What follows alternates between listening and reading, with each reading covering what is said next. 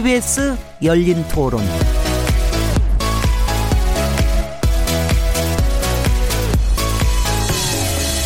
안녕하세요. 묻는다, 듣는다, 통한다. KBS 열린 토론 진행자 시민 김진혜입니다.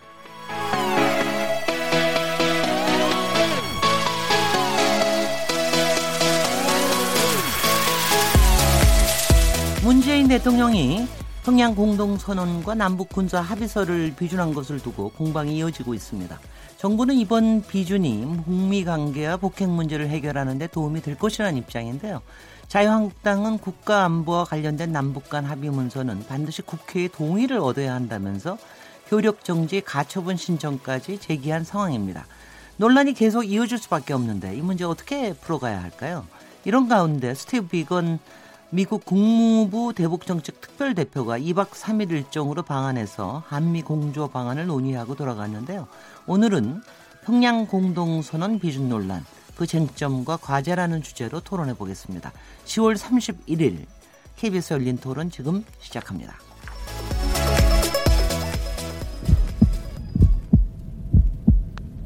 살아 있습니다. 토론이 살아 있습니다. 살아있는 토론, KBS 열린 토론. 토론은 라디오가 진짜입니다. 진짜 토론, KBS 열린 토론.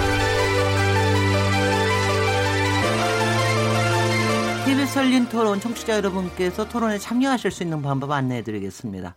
오늘 KBS 열린 토론에서는 평양 공동선언과 남북 군사합의 비준을 둘러싼 논란을 살펴보고 향후의 비핵화 협상이 어떻게 전개될지 얘기를 나눠볼 텐데요. 두 선언을 대통령이 직접 비준한 것이 적절하다고 보시는지 남북관계 진전으로 비핵화를 이끈다는 이른바 선순환론에 대해서 어떻게 보시는지 어, 남북 군사 분야 합의 비준이 가져올 파장 또 안보 우려에 대한 청취자 여러분들의 생각을 듣고 싶습니다.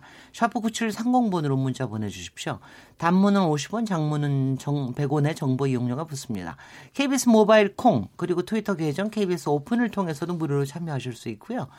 KBS 열린 토론은 매일 새벽 1시에 재방송됩니다. 팟캐스트로도 들으실 수 있고요. 청취자 여러분의 어, 열띤 참여를 기다립니다. 아, 오늘 평, 토론 주제 평, 평양 공동선언 비준 논란 그 쟁점과 과제라는 주제인데요. 함께 토론하실 패널 네 분 소개해드리겠습니다. 국가안보전략연구소 소장을 역임하신 남성욱 고려대 통일외교학부 교수님 나오셨습니다. 안녕하십니까. 한 달에 한 번은 꼭 뵈야죠. 그죠? 감사합니다. 네, 남북 정상회담 준비위원회 자문위원으로 활동하셨는데요. 양무진 북한대학원 대학교 교수님 자리하셨습니다. 반갑습니다. 네, 18대 국회의원이셨죠. 그리고 외교 안보 전문가이십니다. 정호김 전 새누리대, 새누리당 의원님 나오셨습니다. 네, 안녕하십니까. 네, 오랜만에 뵙겠습니다. 네, 네. 국제경구기관에 계시니까 아마 정보를 굉장히 많이 알고 계실 것 같은데요. 조한범 통일연구원 선임연구위원님 모셨습니다. 예, 안녕하세요. 어, 저, 제가 앞에 앞서서 제가 한 달에 한 번은 꼭 뵈야 되는 것 같다고 제가 얘기를 했는데 다른 저 패널들도 마찬가지인 것 같아요. 너무 자주 뵈는 게 좋은 건지 나쁜 건지는 잘 모르겠어요. 그러니까 여, 여기서 토론을 할 때는 뭔가 이제 좀 크리티컬하게 뭔가가 뭐 이제 어떤 좀 특이점이 나타날 때 이렇게 토론을 하게 되는 것 같은데 지금의 상황이 어떤 건지 잘 모르겠습니다. 일단 첫 번째 우리 그 평양 공동선언과 남북 군사 합의 비준에 대한 논란 이 부분에 대한 걸 좀 훑어봐야 될 것 같은데요. 이 비준에 대해서 여러 논란이 일고 있습니다. 평양 공동선언 경우에는 지난 월요일 날 29일 0시부터 효력이 생겼는데요. 이 상황을 어떻게 보고 계시는지 일단 각기의 포지션에 대해서 얘기를 해 주시죠. 남성원 교수님부터 얘기하시겠습니다. 조금 급할수록 돌아가라는 말이 있는데 네. 예, 청와대가 돌아가자니 너무 시간이 많이 걸리는 것 같아서 그냥 강공법을 택해서 비준을 하다 보니까 약간 지금 스텝이 꼬인 것 같습니다. 왜냐하면 국회에 예, 판문점 선언이 지금 계류 중인데 그 후속 이행을 담은 평양 공동선언과 군사비서를 이제 비준을 함으로써 앞에 예, 헤드라인 총론이 안 돼 있는데 지금 강론을 비준을 함으로써 야당과의 이제 어떤 협력 또 협치 이런 데 있어서 좀 아쉬움을 현재 남기고 있다고 볼 수 있겠습니다. 양문정 교수님 어떻게 생각하세요? 어, 과정에 있어 가지고 그 원인이 국회에 있던 아니면 정부에 있던 뭐 논쟁, 다툼은 여전히 있다. 이렇게 생각하고 그런 측면에서 과정은 매끄럽지 않았다. 이렇게 볼 수 있습니다. 네. 그러나 이 남북관계 발전을 위해서는 최선이 아니면은 차선 이것도 때가 있기 마련입니다. 그런 차원에서 우리가 한반도의 비핵화와 남북관계 발전 특히 군사적으로 나름대로 긴장 완화할까요? 그런 측면에서 우리가 주도하고 이러한 부분에서 북한에게 더욱더 우리를 믿음을 주기 위해서 차선책이지만도 이렇게 대통령의 비준 이것은 나름대로 적절하다 저는 그렇게 평가합니다.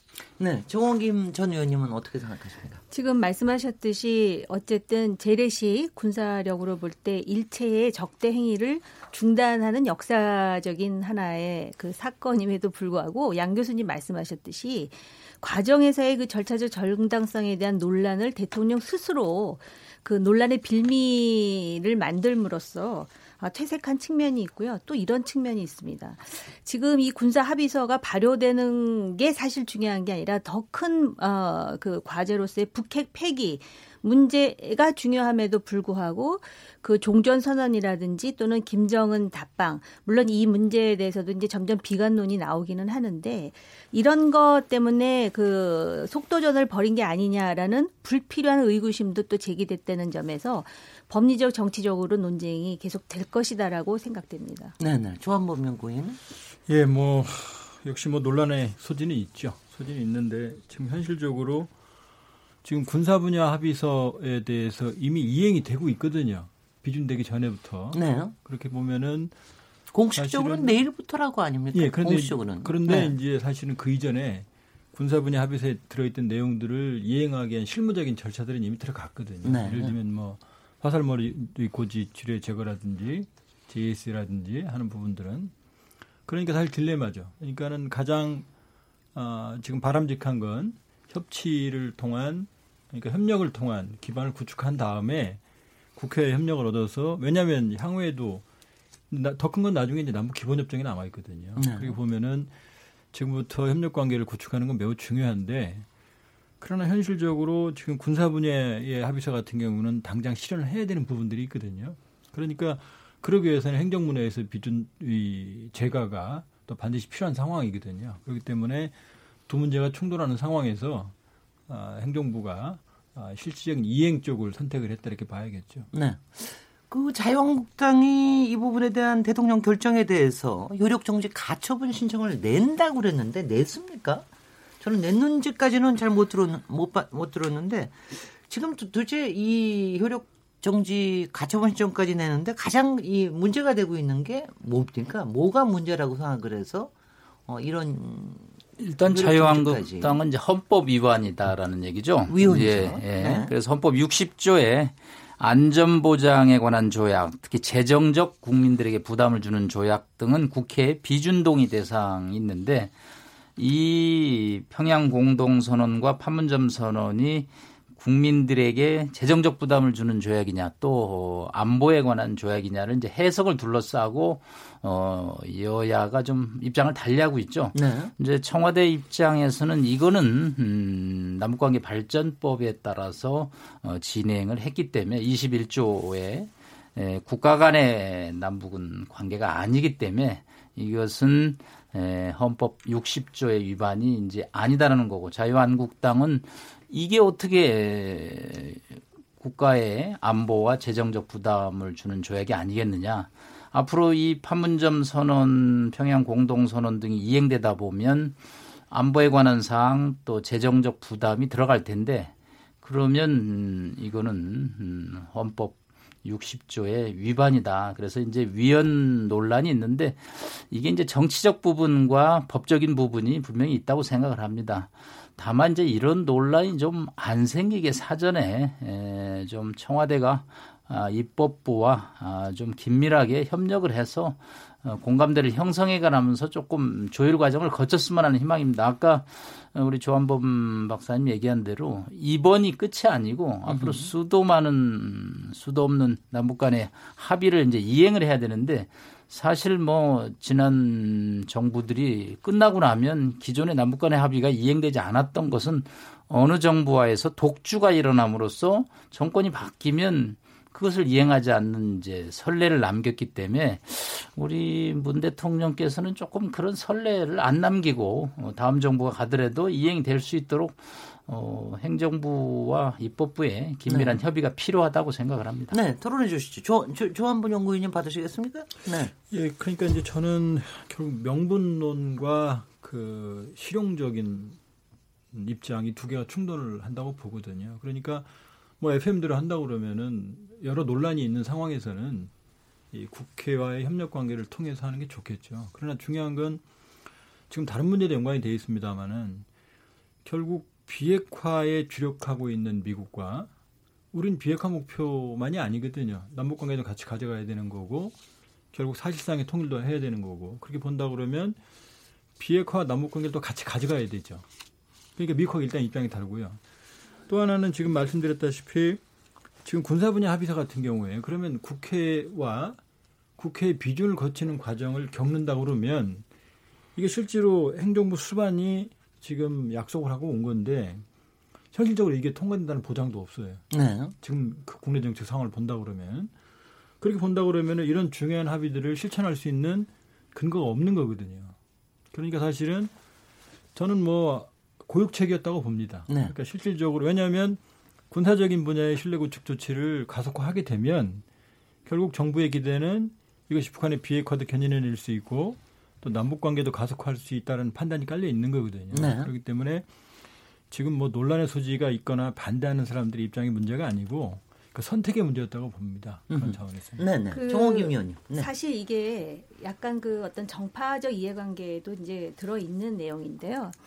판문점 선언에 대해서 국회 비준, 비준 동의안을 제출한 상황 아니에요? 네, 그렇습니다. 근데 평양 공동 선언이라는 게 판문점 선언하고 내용상에 별 차이가 없습니다. 물론 이제 정부 입장에서는 그게 판문점 선언의 후속 어, 선언이기 때문에 어떤 그 소위 주종 관계가 성립된다는 식으로 주장을 하지만 판문점 선언이나 평양 공동 선언을 보면은 거기 뭐 금강산 관광, 개성공단 재개는 말할 것도 없고 어 동해 관광 특구라든지 서해 경제 특구라든지 얘기가 나와요. 그래서 이것이 지금 재정 소요가 얼마가 되느냐. 정부에서는 뭐 몇천억이라고 얘기를 하지만 실제로 100조가 넘게 든다라는 주장까지 나오잖아요. 그러니까 이거는 재정적 소요가 어 들어가는 그런 선언이기 때문에 국회 동의가 필요하다는 것이고 남부 합의서, 군사 합의서의 문제는 뭐냐면 국방장관은 그거 과거에 91년도에 남북 기본 합의서하고 내용상 별 차이가 없다 그러는데 남북 군사 합의서를 보세요. 굉장히 디테일한 내용이 들어 있거든요. 몇 킬로에서 몇 킬로까지 포사격 중지하고 비행 금지 구역을 어떻게 하고 다 나와 있습니다. 근데 그 부분에 대해서 이것이 일체의 적대 행위가 이제 끝났다라고 보는 측도 있지만 대다수 군사 전문가는 오히려 그 합의 때문에 우리의 질적인 방위 능력이 오히려 약화됐다. 더군다나 휴전선을 기준으로 보면 서울과 휴전선의 거리는 서, 어, 휴전선과 평양의 거리에 비해서 훨씬 가까운데 그런 질적 군사력을 많이 양보해서 이건 신체 포기 각서나 다름없으니 이 부분에 대해서 공론화해서 우리 얘기 좀 해보자 이런 상황이었습니다. 네. 그럼에도 불구하고 이런 거 일체 무시하고 그냥 대통령께서 평양 선언하고 판, 어, 남북 군사 합의서를 이제 그 청와대에서 비준을 한 거 아니에요. 그러다 보니까 지금 이제 자유한국당의 입장은 뭐냐면 재정적 소요가 들어가는 건 국회 동의를 받아야 되는 거는 말할 것도 없고 이게 지금 국가 안보와 관련된 것이라서 주권을 제약할 수도 있고 입법 소요도 필요한지에 대해서 여부도 확인해야 되고 또 재정 소요가 들어갈 수도 있는데 이걸 이런 식으로 졸속으로 하면 되, 는 것이냐. 더군다나 문재인 대통령께서 2007년에 운명이란 책에서는 남북 관계는 국가와 국가 간의 조약이니까 동의가 필요하다고 하셨을 뿐만 아니라 2010 2011년 대한민국이 묻는다라는 책에서는 사드에 대해서 말씀을 하시면서 이렇게 졸속으로 공론화 없이 사드 배치하는 거에 대해서도 국회 동의를 필요하다고 하신 분이 지금 북한과의 합의로 우리의 전략이라든지 방위력이 훨씬 어, 그 하얀 길로 접어들지 모르는 이런 부분에 대해서 이렇게 하는 건 이중적이지 않느냐 하는 것이 이제 보수 야당의 주장인 네. 것이죠. 네. 보수 야당의 주장에 대해서 정호겸 의원은 같이 같이 하고 계십니까? 저는 공- 남북? 관계는 요번에 네. 청와대가 그러잖아요. 남북 관계 특수 관계다. 특수 관계 맞아요. 네. 남북 관계가 어떻게 국가와 국가 관계입니까? 대한민국 헌법으로 보더라도 특수 관계죠. 그럼에도 불구하고 재정적 소요가 들어가는 거에 대해서 2007년에 14선언에 대해서도 노무현 전 대통령께서 국회 동의를 하려고 했던 거 아니에요. 그거는 국가와 국가 간의 관계가 아니기 때문에 재정적 소요가 들어갔기 때문에 국회 동의를 얻으려고 했던 것이고 요번에 남북 군사 합의서에 대해서는 국회 동의라는 정식 절차 이전에 아까 이제 그 정부의 협치를 강조하셨는데 협치에 대해서 의지가 있었다면 적어도 사드 때와 같이 국회 공론화라든지 또는 보수 야당에 대해서 이게 오히려 우발적인 충돌을 막는 최적의 현실적 대안이라고 설득해야 맞다는 것입니다. 예, 예. 양무진 교수님.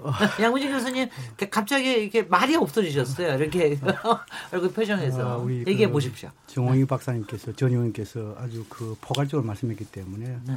어, 공부하는 사람 입장에서 상당히 그 과정에서 공감되는 부분도 있다 네. 생각하고 그러나 이 지금 이제 어, 남북 군사 합의서 이 부분 돼 가지고 어, 남측이 더 이기냐 북측이 더 이기냐 이런 부분에 대해서는 그 이 잣대에 따라 가지고 상당히 달라질 수 있다.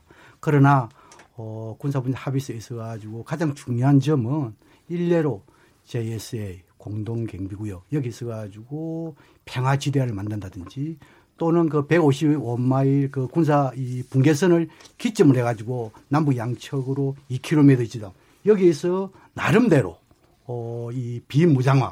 이것은 뭐냐면 어, 한국 전쟁의 그 정제 협정 여기 대해서 충실히 이행하고 있다는 것을 보여주는 반증이다 저는 그런 생각하거든요. 그런 생각 봤을 때 상당히 이런 그 군사협 중요하다 이런 생각 들고 지금은 이제 논쟁의 핵심은 이런 군사 분야의 합의서가 위헌이냐 정당한 것이냐 이에 대해서 논쟁이 있죠. 네. 여기에서 야당은 군사 분야 합의서는 이것은 그 이 우리의 안보 분야와 밀접한 관계이기 때문에 헌법 60조에 의해 가지고 반드시 국회 비준 동의를 받아야 된다. 이렇게 주장하는 거 아니겠습니까? 네. 그에 반해서 지금은 이제 여당에서는 이 남북관계 발전법에 있어 가지고 국가안보라는 맹칭, 직접 맹신은 없지만도 큰 틀에서 평화 보장 정진이라는 그 맹시된 게 있습니다. 네. 그런 측면 봤을 때 어찌 보면은 이런 군사 합의서라는 것은 평화 정진 노력에 밀접하게 관계된다는 다시 말해서 남북관계 발전법 제6조에 잘 나오고 있습니다. 그런 측면 봤을 때 그렇다면 지금은 이제 우리가 위헌이냐 정당하냐 네. 이 부분에 대해서는 군사 합의서가 이게 소위 말해서 이 헌법에서만 어, 해당되는 것인지 아니면 남북관계 발전부에 해당되는 것인지 이것을 어떻게 해석하느냐 다르다. 네. 그런 생각할 때 저는 뭐 이 야당의 입장에서도 헌법 하나만 본다면 그 주장할 수 있고 지금은 이제 정부라든지 집권 여당에서 이것은 남북관계 발전법에서 충분히 평화 정지와 관련됐다. 이런 측면에 봤을 때 이건 정당하다. 그런 식으로 봤을 때 저는 정당하다는 쪽에 저는 공감이 또 많다. 저는 그렇게 생각합니다. 네, 조한범 의원님. 예, 전 이제 정 의원님이 이제 군사 기술적인 측면에서 이제 안보에 우려가 있다. 아, 뭐 신체 포기각서 같은 이제 개념도 나오고 그러는데 재밌는 게 북한 쪽의 전언을 들어보면요. 북한 군부의 불만이 굉장히 크답니다. 네, 그 얘기 들었습니다. 예, 이게 무슨 말이냐면은 지금 이제 우리가 과거에 어떤 그 안보관을 가지고 있지만 하- 최근에 한국군의 전력을 보면 원거리 탐지 능력과 원거리 타격 능력이 현저하게 개선이 됐어요. 예를 들어서 해상의 경우만 보더라도 우리가 이제 가슴 아프게도 그 고윤영아 소령 뭐 이제 대위였다가 참수리 357정에서 전사했죠.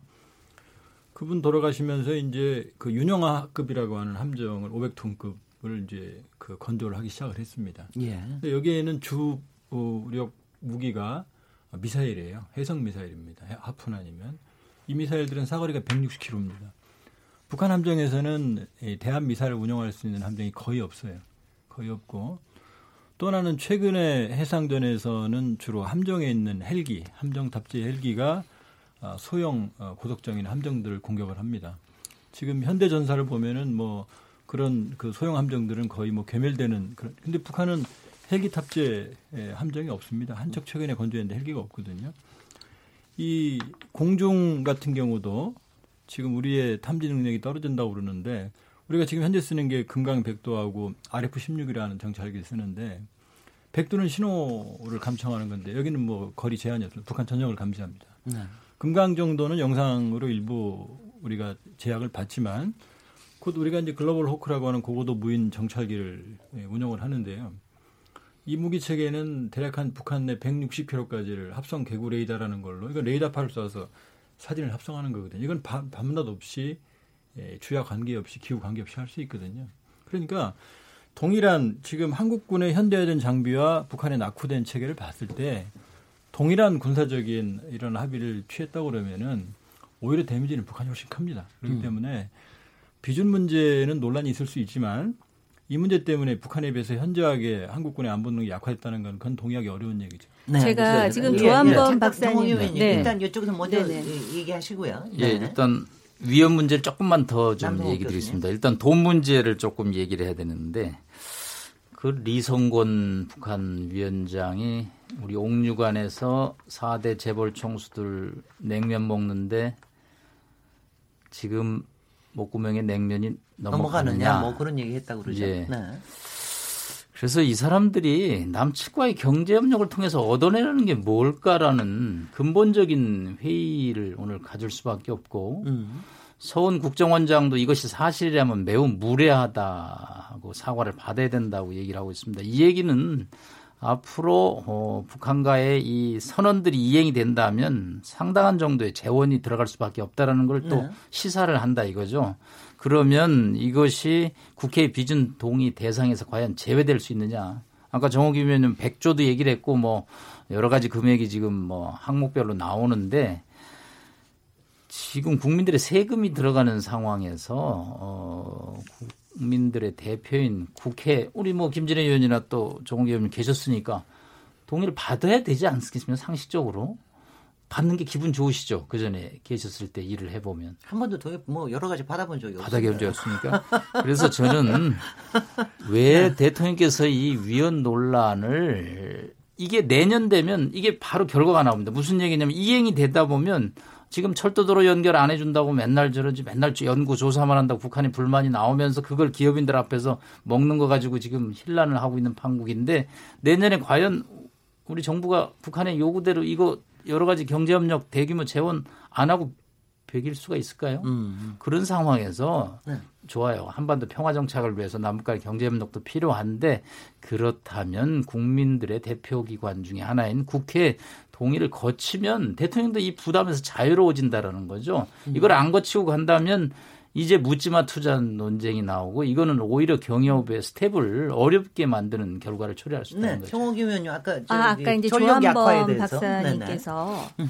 그 이제 양쪽의 어떤 그 군사적 대비와 능력에 대해서 이제 자세하게 말씀을 해주셨는데 바로 그 부분이에요. 그 부분에 대해서 적어도 현장에서 야전에서 뛴 전문가들이 있습니다. 그러면은 그 정찰 감시 능력이 얼마나 중요한지를 알 수가 있고요. 이렇게 적대 어, 국가 간의 어떤 군비 통제가 이루어질 때 무기는 줄여 나가면서 오히려 정찰 감시 능력은 키우는 게 정석이에요. 근데 지금 그 내용을 보면 합의 내용을 보면 정찰 감시 능력이라든지 또는 군사 훈련에 대해서 협의하게 돼 있습니다. 대규모 군사 훈련에 대해서 그러면 이것을 그 현장에 있는 군인이라든지 군사 전문가가 볼 때는 이거는 기본적으로 ABC가 안 맞는다는 주장을 할 수가 있어요. 그러니까 조한범 박사님을 포함해서 그 부분에 대해서 지금 저쪽은 70% 양적 우위를 가지고 있는데 우리는 질적 전략 재산, 자산에 그동안 의존하고 있었는데 지금 이러한 그 남북 군사 합의가 어, 적절했는지의 여부에 대해서 공론화를 해가지고 설득을 했으면 아까 남 교수님 말씀대로 후에 경제 협력을 하든지 남북 협력을 할 때 더 그 뒷심을 발휘할 수 있다라는 부분을 지금은 말씀을 드리는 거거든요. 그래서 그런 점에서 이 요번에 이 조- 마치도 졸속으로 이거 왜 그랬을까? 과연 그 목표가 적대 행위를 종식시키는 데 있었는가? 아니면 정치적으로 김정은의 답방이라든지 종전 선언을 연내 해야겠다라는 어떤 정치적 의지가 작동되는 게 아닌가라는 왜 불필요한 의구심을 자극하게 만듭니까? 그리고 김진애 의원님 아시다시피 국회에 있을 때요. 어, 동의를 못 받았다 그러셨는데 그 사드라든지 예민한 사안에 대해서 얼마나 열띤 논쟁이 있었습니까? 그리고 사실은요, 이게 헌법으로, 헌법상으로 볼 때 동의를 받아야 될지 안 받아야 될지에 대해서 솔직히 법 전문가들도 양론이 있어요. 법제처에서는 받을 필요 없다 그럽니다. 과거에 사드에 대해서도 그랬고, 지금 남북 군사합의서에 대해서도 법제처 입장은 그래요. 그런데 또 국회 입법 조사 전문가들의 입장에서는 이 경우에도 남북 군사 합의서의 경우에도 이것이 어떤 주권에 어떤 그 영향을 줄 수 있는 사안이라면 동의 받아야 된다라는 또 그 법률 전문가 얘기가 있거든요. 그러니까 이렇게 예민한 사안일수록 대통령께서 협치를 강조하고 또 그 여야 간의 어떤 그런 어떤 그, 그 국민적 합의가 남북 관계를 견인시키는데 얼마나 중요합니까? 그렇기 때문에 그걸 강조하는 거지 지금 이 합의 자체가 잘못됐다 잘됐다의 여부를 지금 이 자리에서 논하자는 게 아닙니다. 네. 음. 근데 요거 한 가지 있습니다. 저도 국회에 있었던 사람을 잠깐 잠깐 잠깐 좀 책임의식을 좀 느끼는데 일단 판문점 공동선언 부분이 국회 비준안을 제출을 하지 않았습니까? 그런데 이제 아직 상임위에서 논의조차 못하고 있거든요. 그러니까 이제 문턱조차 못하고 있으니까 도대체 부지하세월인 거는 맞습니다. 근데 이제 국회 프로세스라는 게 원래 또 그렇게 부지하세월이라는 것도 또 감안을 해야죠. 근데 판문 뭐 그러니까 일반 국민들도 그건 조금 이상하게는 생각하는 것 같아요. 그래도 판문점 선언이라는 게 그게 좀 먼저고 조금 더 큰 거 아니냐. 그러면 그런데 후속 부분에 대해서 먼저 정부에서 비준을 한다라는 게 조금 좀, 좀 논리적으로 맞지 않는 게 아니냐. 이 부분에 조금 설명을 해 주시죠. 양무진 교수님. 어, 그 말씀 드리기 전에요. 네. 간단하게, 어, 이 남북 간의 남북 군사 이 분야 합의서 이 분야에서 물론 전문가들라든지 어, 이 나름대로 국민들의 공로와 과정을 거쳐가지고 했으면 좋겠지요. 그러나 또 타이밍이 있고 어, 과거 어, 노무현 김대중 정부부터 이 분야에 대해서는 충분하게 여론도 수렴하고 전문가들의 용례해 가지고 모든 것을 준비해왔다. 이것을 우리가 좀 더 상기할 필요 있고 두 번째로는 이 합의서 채택 과정에서 가지고 한미 간에 충분하게 조율이 다 됐단 말이에요. 그 조율된 상태에서 한미 간에 예를 들어 가지고 이 군사 분계선을 중심으로 해 가지고 정찰이라든지 훈련이라든지 이것을 전혀 감안하지 않고 합의시 채택했겠습니까? 일례로 지금은 이제 정찰 위성 이거 하면은 우리가 정지 위성이라든지 이동 위성이라든지 북한보다 몇 배로 한미 간의 정부 자세가 있는 거 아닙니까? 그런 측면을 봤을 때 저는 이것이 상당히 우리에게 불리해야 됐다. 이 부분에 대해서는 좀 동의 어렵다. 이런 생각 들고. 아니, 아, 그, 들고. 그 다음 또 한 가지가 문제 뭐냐면은 국회 이 지금 위원 논란의 핵심은 재정 분야의 문제가 아닙니다. 지금 이제 그 군사 분야 합의서 관련해 이것이 헌법 60조에 해당돼 가지고 해야 되느냐 아니면 남북관계 발전법 6조에 한해서도 가능한가 이 분야거든요. 네. 그러나 여야 모두 재정이 국민들의 중대한 재정 부담이 들어가고 또 입법 사항에 대해서는 반드시 국회 비준 동의를 받아야 된다. 이에 대해서는 알고 있는 거 아닙니까? 네. 그래서 판문점 모법이라 할 수 있는 가장 기본이라 할 수 있는 이 판문점 선언에 대해서 지금 정부가 국회 국회 비준 동의를 요청한 거 아닙니까? 그런다 그 이후에 지금 이제 이 그 이 평양 공동선이라든지 남북 합의서 이 부분에 대해서는 재정과 관련된 부분은 이미 그 앞의 판문점 선언에서 충분히 국회에 설명하고 제출되어 있기 때문에 그렇다면 이번에는 그러한 부분에 대해서 재정 부분은 그게 판문선에서 충분히 다 보완할 수 있는 그런 음. 차원이단 말입니다. 네. 그런 차원에서 이번에 지금은 이제 이 판문점 선언과 조금 다른 이런 평양 공동선언과 남북 합의서 이거는 남북 관계 발전법에 따라 가지고 이것을 했기 때문에 이 또한 법률적으로 나름대로 절, 어, 이 절차적이라 할까요? 이데 충분히 어, 나름 했다 저는 그래 보거든요. 네. 그렇기 때문에 너무 지나치게 위험과 관련해 가지고 이것이 뭐 국민들 재정 부담 관련되는 기 때문에 이것은 국회에 해야 되는데 안 했다. 음흠. 이것은 좀 설득이 떨어진 부분이다. 음. 네, 네. 아니 그런데 잠깐만요. 네. 이거 얘기하다 보면은요 아마 끝없이 돌아갈 거고요. 지금 제가 아직도 확인이 안 되는 게 사실 이거는 위원 제청을 해야 되는 거겠죠, 당연히. 그, 근데 자유한국당에서 이걸 했는지 안 했는지는 제가 잘 아직도 판단이 안, 안 서고 효력 저기 정치 가처분 신청도 했는지 안 했는지 잘 모르겠습니다. 혹시 혹시 송호김 의원님 아시는 거 있으시면 얘기해 주시고요. 이 부분이 만약 위원회 관련된 부분이라면 그거는 이제 또 헌법재판소에서 논의가 될 부분이니까 맞습니다. 여기서 계속해서 얘기하면은 좀 힘들 것 같고요. 또또 하나 좀 저희가 이해가 좀 잘 안 되는 부분이기도 하고 논쟁이 된 부분이 청와대 대변인이 이것이 이번 그 평양선언과 남북 군사 합의 비준이 어 문제가 없다고 얘기를 하면서 이런 발언을 했어요. 북한이 국가가 아니 아니다. 그래서 어 이번 비준이 가, 가능하다 이런 얘기를 했는데 이런 북한 북한이 국가냐 아니냐 두고 논쟁 벌어지고 있는 이 상황 이게 자칫하면은 좀 뭐냐면 조금 이중적으로 느껴집니다. 그래서 이제 이 부분에 대해서 조금 이번엔 조한범 연구위원이 먼저 시작하시겠습니까? 그, 그 문제는 또 다른 판도라의 상자입니다. 맞습니다. 근데 판도라가 네, 법적으로 보면은 네. 지금 상황에서는 음.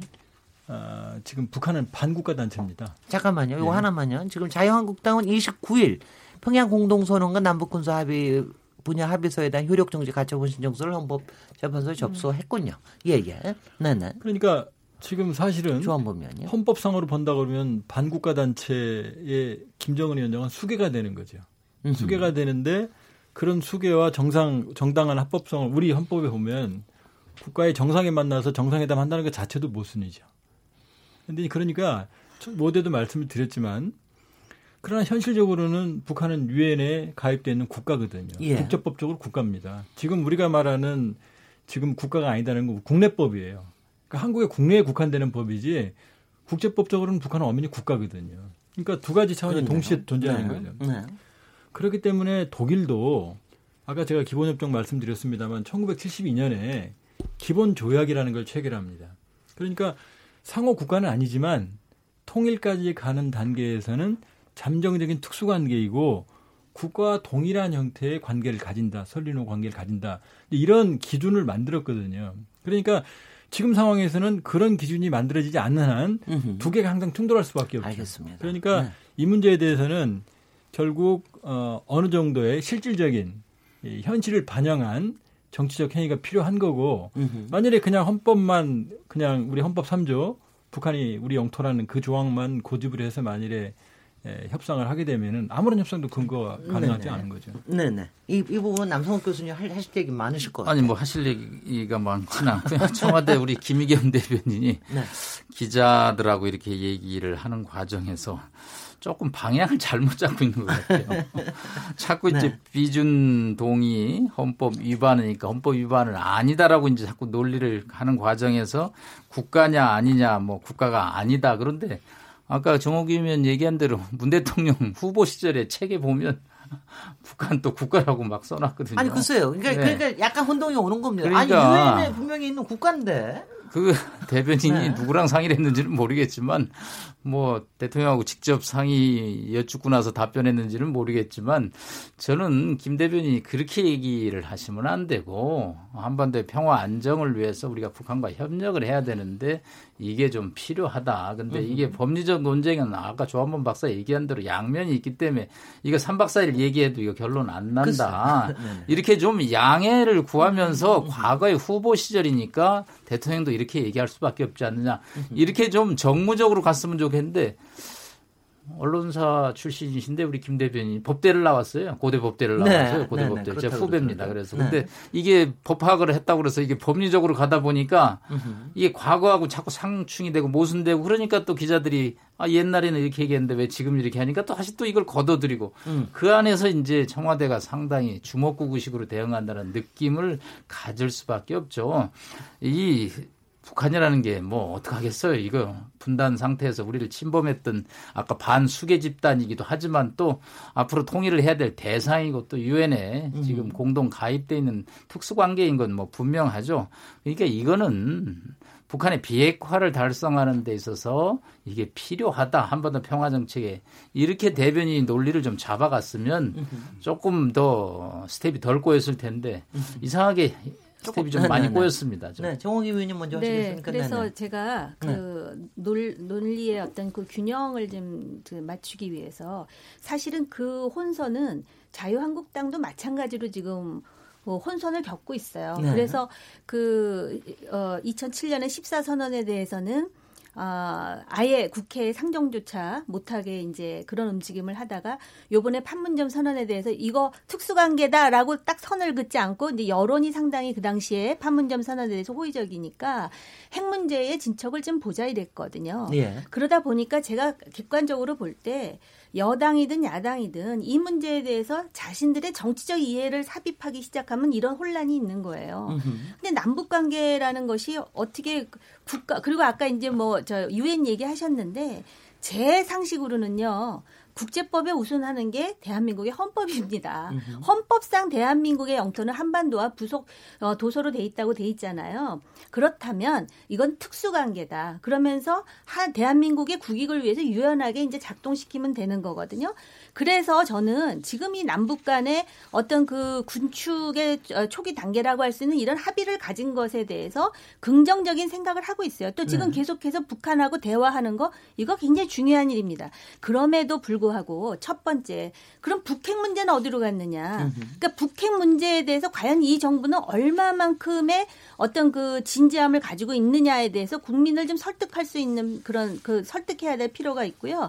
한미 조율 잘 됐다 그러셔서 제가 아까 웃었는데 한미 조율이 지금 안 되고 있다라는 방증은 여기저기 드러나고 있어요. 외교부 장관이 폼페이오 국무장관에 대해서 말한 부분도 그렇죠. 비건이 왜 왔습니까? 오늘 신문 보니까 임종석 실장을 만나고 그 소위 정의용 실장 이전에 임종석 또 그 외에도 상황 실장을 만난 이유가 너희 남북 관계에 대해서 속도 조절 좀 하라는 거였다라는 것이 지금 지금 언론 보도로 나오고 있거든요. 그러니까 북핵 문제가 중요하다는 건데 이거는 미국이 강대국으로서의 오만한 자세라기보다도 저도 안보 전문가로서 북핵 문제가 더 중요하다는 생각을 하거든요. 그래서 그런 점에서 우리 소위 가방 끈 길다는 지식인들서부터 이런 문제에 대해서는 지금 의견의 합일점을 가져야 되는 것이 아닌가라는 생각이 들고요. 바로 그러한 특수 관계고 어떻게 보면 반국가 단 체이기 때문에 이런 군사 합의를 할 때 국회 동의는 아니더라 하더라도 치열한 공론화와 야당 설득은 반드시 필요했다라는 점을 다시 한번 강조합니다. 네, 지금 정호김 위원님께서 제기하신 그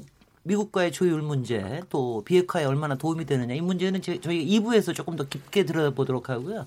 지금 저기 양부진 교수님께 제가 여쭤보는 거는 이번에 이제 국가다 아니다 이런 얘기가 나온 것 자체가 더구나 청와대 대변인의 입으로 나온 것 자체가 솔직히 대북 관계에서는 이게 좀 부정적일 수도 있는 거 아니냐. 북한이 이런 거 들으면 기분 나빠하지 않, 않는가. 뭐 이런 또 얘기가 있는데 어떻게 해석하고 계십니까? 그 얘기 듣고 일조이가 일부 마무리하도록 하겠습니다. 예, 우리 말에 네. 어, 어 다르고 아 다르다. 아, 가 먼저입니다.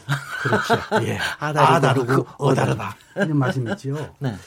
어, 우리 조한봉 박사께서 지금 이제 우리 헌법상으로 북한은 이적 단체다.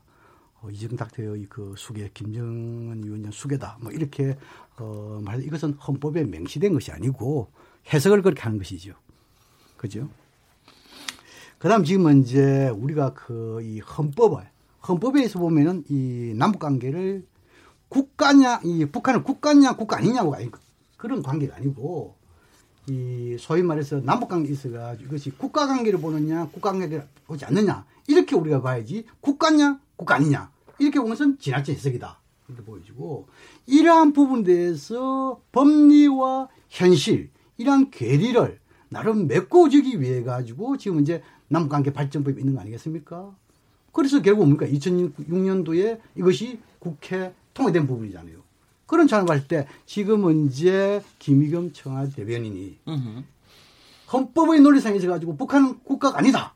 이런 차원에서 쓰는 것은 이것은 적절한 표현은 아니다. 예. 오히려 이것은 불을 지핀 것이죠. 끄자는 예. 것이 지핀 것이죠. 네. 그렇다면 차라리 오히려 이 남북한의 특수관계 그런 선상에서 봤을 때 우리가 이래 이렇게 했다 이렇게 해야 되는데 이런 국가냐 아니냐 이것은 냉전 시대의 체제 경쟁 논리에 도달한 것이다. 예. 지금은 이제 평화를 지향하는 이런 세 차례의 남북 정상회담이고 지금은 이제 북한의 비핵화 한반도의 평화 체제 이것이 더욱더 토대가 굳건히 되느냐 안 되느냐 이러한 시점에 국가 논쟁을 불러일으킨 것은 적절하지 않다. 예. 그렇게 생각합니다. 예, 예. 그 일부 토론을 끝내고 나니까 저희가 뭐 어디 결론에 도달할 수는 없는데 제 귀에 확실하게 남는 거는 특수관계 이게 계속 계속 귀에 남습니다. 아 이거 참 특수관계네요 정말. 아니, 정확히 보신 거예요. 네, 특수 관계라는 말이 정확한. 아 그게 네. 아니 그러니까 그런 식으로 제, 제가 보통 특수관계에 했을 때 굉장히 무슨 경제적인거나 비즈니스적인거나 무슨 뭐 연정이나 뭐 이런 거 가지고 얘기를 했는데 야 이거 정말 특수관계라는 말이 그래서 더 섬세하고 정교하고 또 공감대도 넓혀야 되고 이렇, 이렇게 해야 된다는 생각이 참 많이 드는데요. 어, 이번에 하여튼 비준된 부분에 대해서는 저희가 헌법재판소의 판정을 기다리면서 일단 일부는 잠깐 마치고 다시 돌아와서 토론 이어가 보도록 하겠습니다. 지금 여러분께서는 KBS 열린 토론 시민 김진애와 함께 하고 계십니다.